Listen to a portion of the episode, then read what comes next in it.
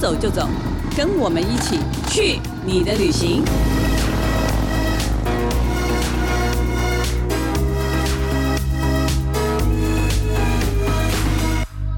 大家好，这里是静好听与静周刊共同制作播出的 Podcast 节目，我是静周刊美食旅游组的副总编辑林义君。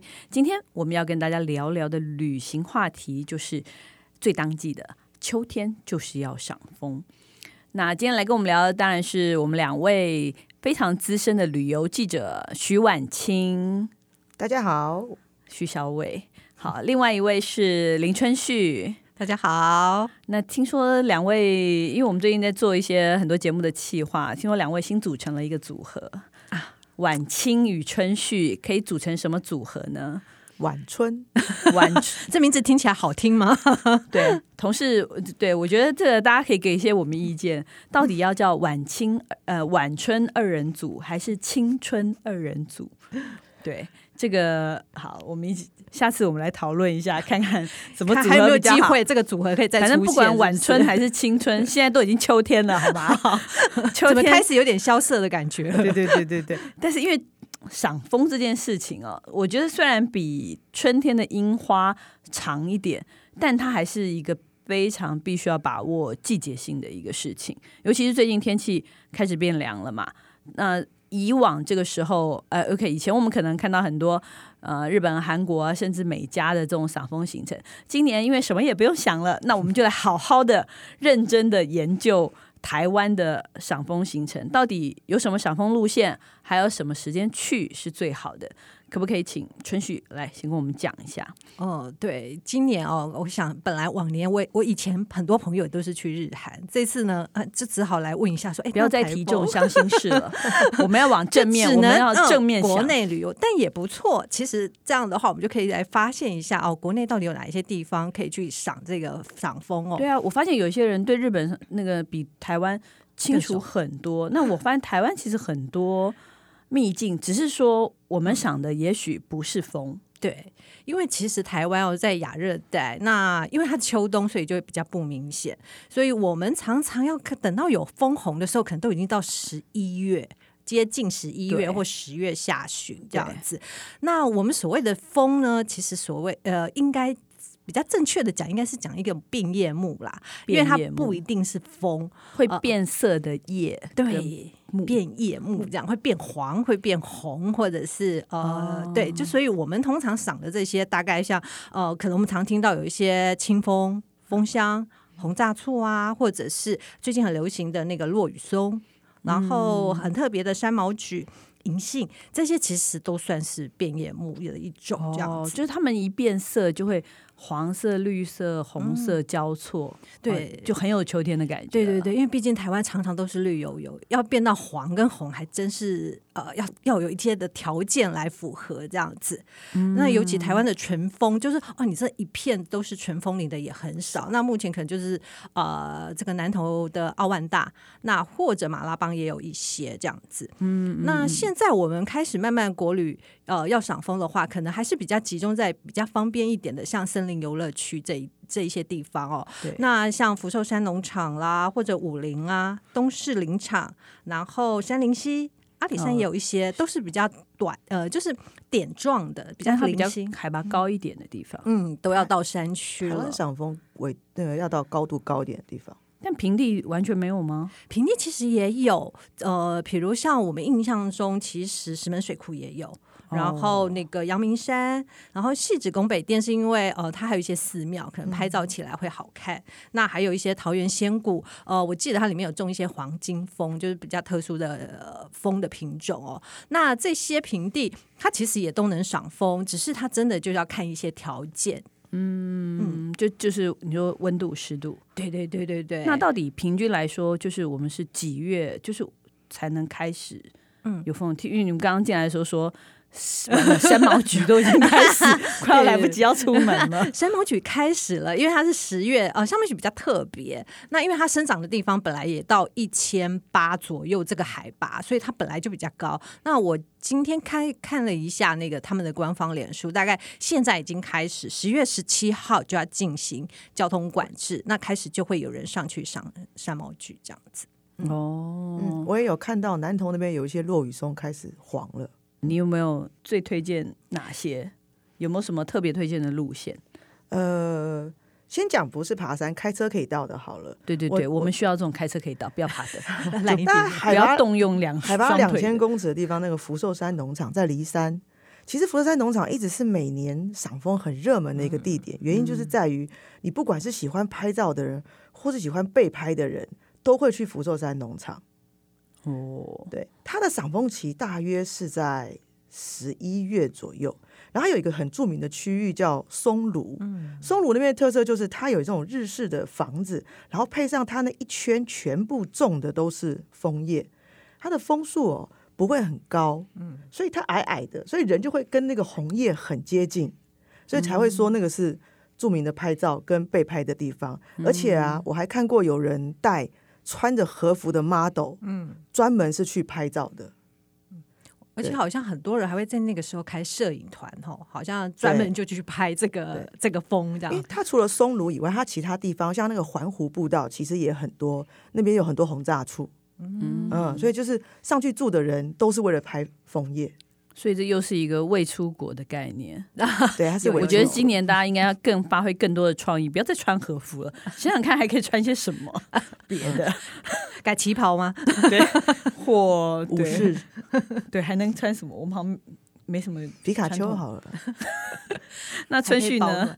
你有没有什么建议？我自己其实刚好做过几次的赏风行程，那我对大雪山林道我是还蛮印象深刻。虽然它不是很热门的那种赏风景点，那因为它的人跟车都很少，就开车起来其实蛮。所以它也是一个开车可以想到的。对，是是是，对对对，这种好。其实你沿路就可以看到零星就有了，嗯、然后它其实可以拍到那些红叶啊，或者是呃，大概就是在那个收费站的那个停车场，你看收费站停好车之后，你就可以可以把相机拿出来了，这样子。嗯、那这边就有一些那个红大醋啦、清风风香啦，然后这些风其实就呃一样，它就是很容易就亲近人，你就可以拍得到。然后再往上去，大概呃四十三 K，大概就是游客中心的地方，那里也有很多的那个红炸醋。那我印象还蛮深刻的，就是那个地方那时候我们去的时候。其实是已经开始落叶，那落叶其实也有很很很有美感，就是红叶这样落满一地。然后这个海拔其实都是云雾带，其实很容易起雾。嗯、然后我们到的时候就看到一个群侣这样这边捡红叶，对情侣哇。对，然后那个太配合我们的拍照，对对对，然后雾又飘过来，你知道吗？冬季恋歌的那个 场景的感觉又出来了，然后马上就情商一下这一对情侣了，可不可以当一下我们的 model？你知道吗？所以我们，旅游真的是常常搭讪，感谢各各方 各客，对对对，然后就情商一下这样子，哦，那那一期的大图就有了，这样就很有气氛这样子。那再往上的话，其实啊、呃，到了小雪那边区域，还有一些落雨松，其实落雨松其实也有。很有北北国的那种感觉。那我记得这周边还其实还有一些步道，小小北好像去过，对不对？对，其实刚刚春旭讲的那个停车场那边，嗯、我有一年哦，就住在那个大雪山森林游乐区，就我们一早就要去登我等下要讲的那个步道。嗯、那我们到停车场的时候都没有人哦，哇，那个整个地上全部都是落叶。就觉得哇，对，没有车子挡了之后变得好漂亮。然后我们根本就是躺在落叶上拍照。对对，要拍这种要趁早，就是还还没有被遭人蹂躏之前，真的 得住在上面。对对对，建议啦，建议。嗯，然后其实从那个从那个停车场那边，其实有一条步道叫烧来步道。其实现在冤嘴烧来很有名啊。对，可是冤嘴是比较困难的，它是比较走于攀爬的，但烧来是比较平缓的，所以你就可以从烧来步道直接往上走。就慢慢往上走，很轻松，然后 坡度很缓。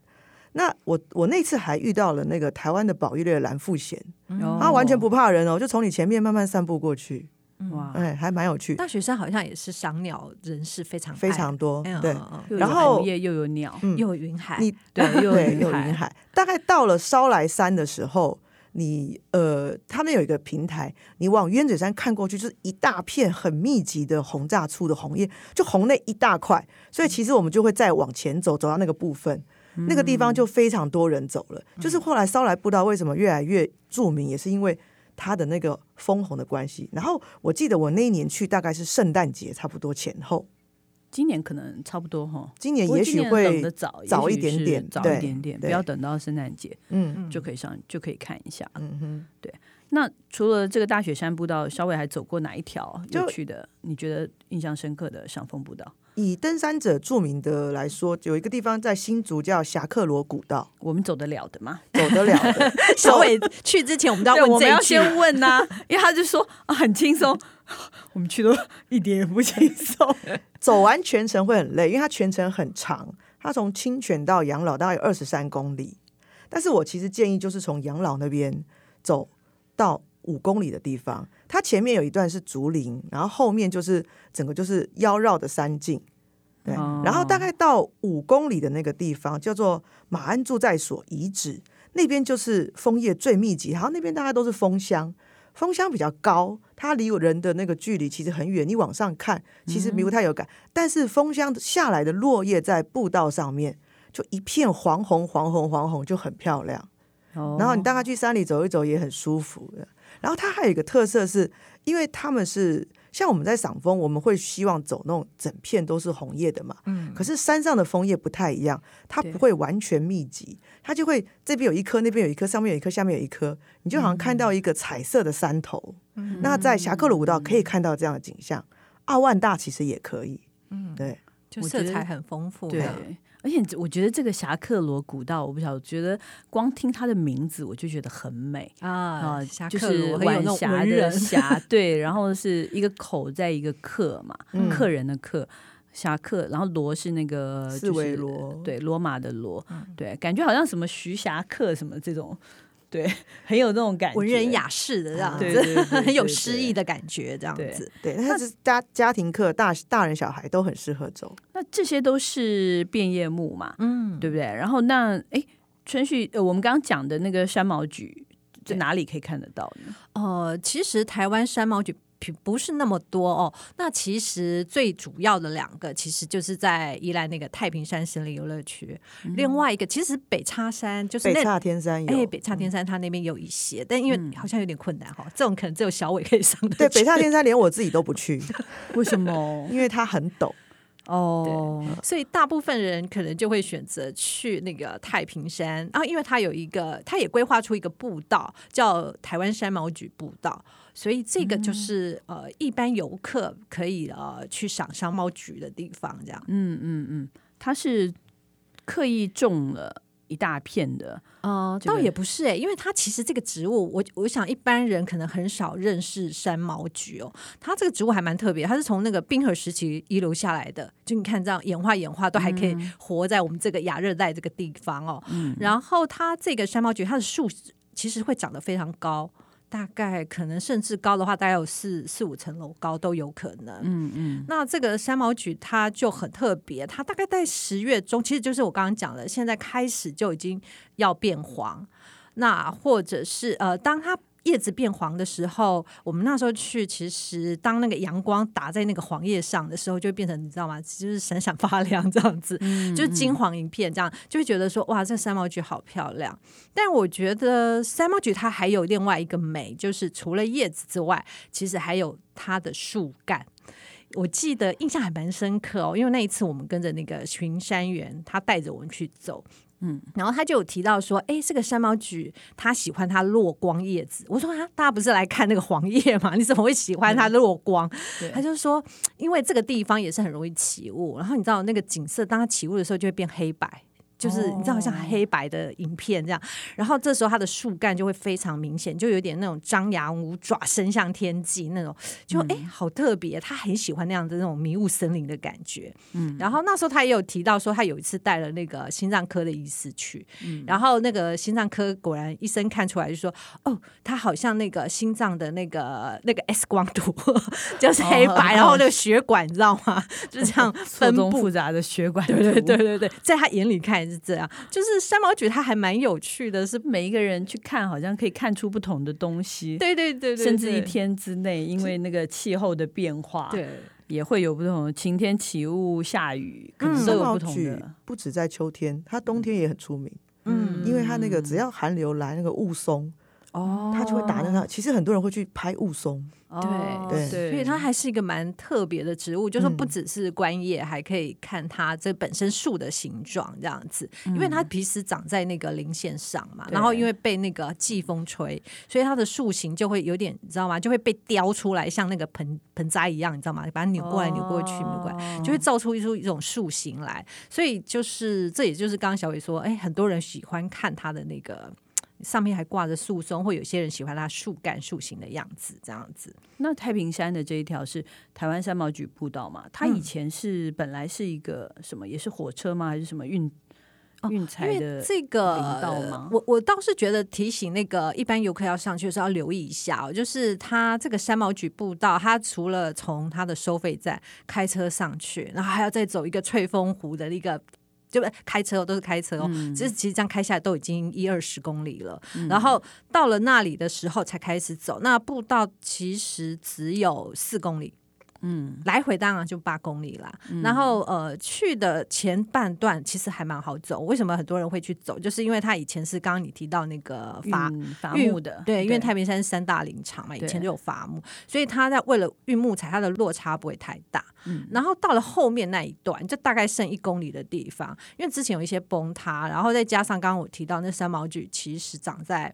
零线上，线所以它其实后段就会上去，切上又切下，所以其实走起来比较费力。嗯、所以最后一公里的时候要拿出全身的 气力来，对，征服。因为你我我记得你有提醒说，这个这条步道其实最美的地方是在尾端，对，因为山毛榉就只。因为它这次呃，其实沿线其实前半段你都看不到山毛榉，嗯、因为它的原始林刚好就是在那个步道的最尾。你刚刚讲的所有一切都是你要走完这个步道，对，请大家一定要撑到最后，并不是这个步道沿线就看得到。虽然它叫做山毛榉步道，对对对对，它前面其实看不到。你刚刚前面都在哄骗我们的，没有没有，还有他们有种一两颗小小颗的，让大家在入口处可以看得到它长什么样。好，反正就是要爬上爬下，直到。最，最呃尾端的那后，撑一下就到了。对对对对，然后就能看到一大片非常美丽的山毛榉的纯林，就是非常纯种的一个原始林。对，但它纯林还是还要再走的更里面。但是沿路其实你就已经有看到，到 它后面还可以走进去，不是保护区吗？对，它就是有一些保护区啦。然后当然它前面其实已经可以看到，我所谓。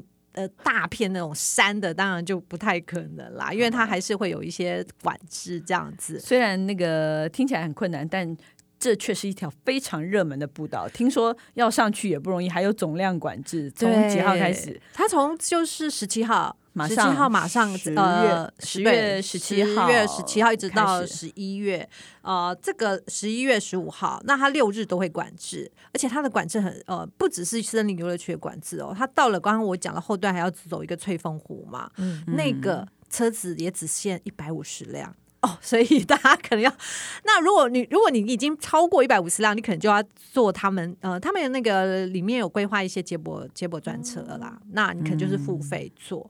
那他们其实有推一个上山毛櫸的专车，今年有，今年有，嗯、但只有一班是早上六点六点四十，你就要在那个宜兰转运站 集合，坐到那一班，对，哦、就要就要坐到那一班，因为他确实得早出发吼，嗯，对，其实每年那边塞车都很严重了，嗯。嗯，好，那反正。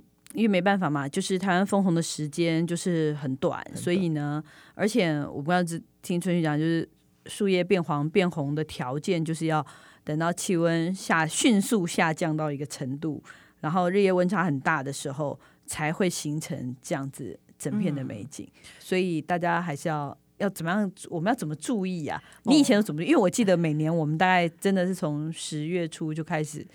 密切的想，我们今年什么时候要上山拍？对，这个其实也是以前我们在操作题目时候很头痛的，而且拍到立刻回来，立刻入。对 对对，生怕又落下来了这样。对。那我们通常其实我比较建议是说，呃，就是看气象局嘛，如果他已经开始公布今年的第一波寒流，就是你要去的地方其实已经有开始第一波寒流，那就表示天冷的时候这些。呃，大概解解释一下啦。哦，就是短短说一下，就是为什么它会变红，其实就是因为天冷的时候，呃，它们养分运输叶子的养分运输比较慢，那它就会有残留一些葡萄糖啊，这些葡萄糖就是形成花青素的原因。那花青素其实就是预酸会变红，它就是枫红的原因，所以冷一直都是一个关键。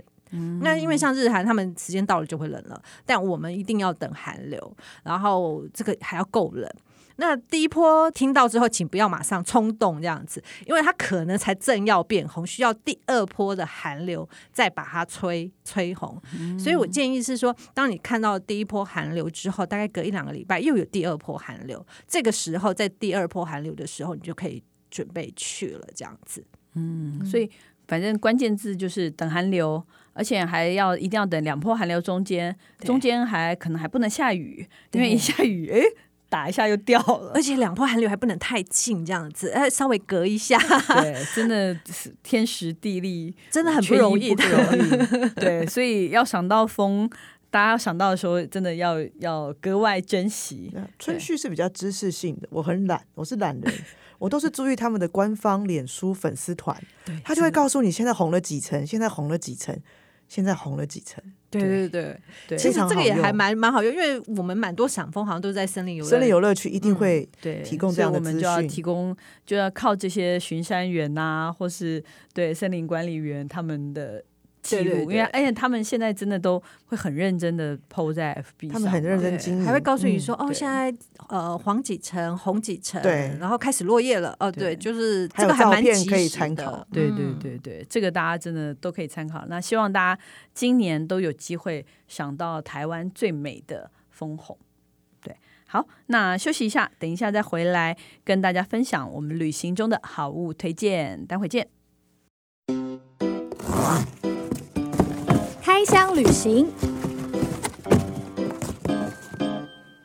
，Hello，欢迎回来。今天的旅行好物推荐呢，就是我们配合一下，我们今天讲的是那个赏枫的主题嘛。赏枫当然没有在家里赏枫的嘛，一定是出去赏枫，而且一定是去户外或者是荒郊野外赏枫。所以呢，我们今天要来聊的就是随身式的滤水器。然后关于这个，我们就请登山专家徐 小伟来帮我们介绍一下你推荐的滤水器。哦，先讲我，因为我是户外咖嘛，所以我就会去爬山、去溯溪、去野营。其实这里面所有的配备当中，我一定会带随身式的滤水器。对，这点是我跟春旭我们 昨天很疑惑的，一直问你就。带水就好了，为什么要带滤水器？因为带水，像我们去爬山，你要背水吧？嗯、那你背在水上身上就是重量啊。可是我带了这个随身的滤水器，我只要遇到那种，比如说溪水或是山壁流出来那种活水，只要把它装上去，然后过滤，我就直接可以喝。所以我本来可能要背两公斤、三公斤的水，我可能只要带一公斤就好了。所以它就会减轻我身上的重量。啊，真的能过滤掉？能过得这么干净吗？随地这样子、欸，哎，随地这样接啊？我说活水，就是它是流动的水，它不是那种就是池，就是死的池水，是可以直接过滤，可以直接喝。然后，呃，厂商是说它可以过滤到百分之九十九的微生物跟细菌。那我目前用到现在，呃，肠胃也没出过问题，所以应该是没有问题的。而且有一次哦，我们在溯溪的时候遇到那种就是午后雷阵雨嘛。然后后来我们在营地扎营的时候，就那个水就变成泥黄色了，就所谓的泥水。嗯、然后我们就拿那个滤水器去过滤，就泥水就变成清水。哇，这么神奇！对，就是这样子。那它的滤芯很大，是它长什么样子啊？啊，你拿出来给我们看一下，可以形容一下吗？它其实就是一个小小的滤芯，然后加上一个水袋。嗯，对。然后我们就把水装在水袋里面，然后倒过来，透过滤芯把它。看你是要直接喝还是倒到你的容器里面都可以。那那个滤芯可以透过清洗重复使用。那滤芯通常不是有一个使用的期容量或者什么期限吗？那个滤芯它的标识上是可以用一千公升，也就是大概使用那个我是用一公升的水袋嘛，所以可以用一千次。那我们出去玩的人，有些人会用两公升的水袋、三公升的水袋，可是它都是用同样那个滤芯在过滤。哦，嗯，这有很多品牌吗？其实蛮多品牌的，大部分都是国外品牌的。我用的是那个瑞典的，嗯，对。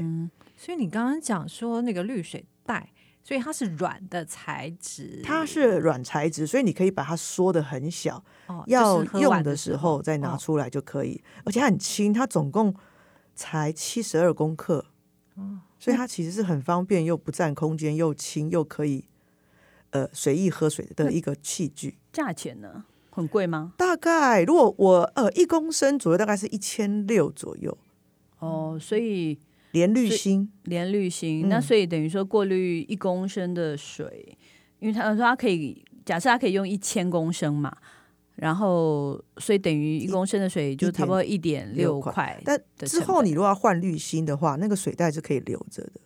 对，就只要更换滤芯就好。滤芯大概九百多块。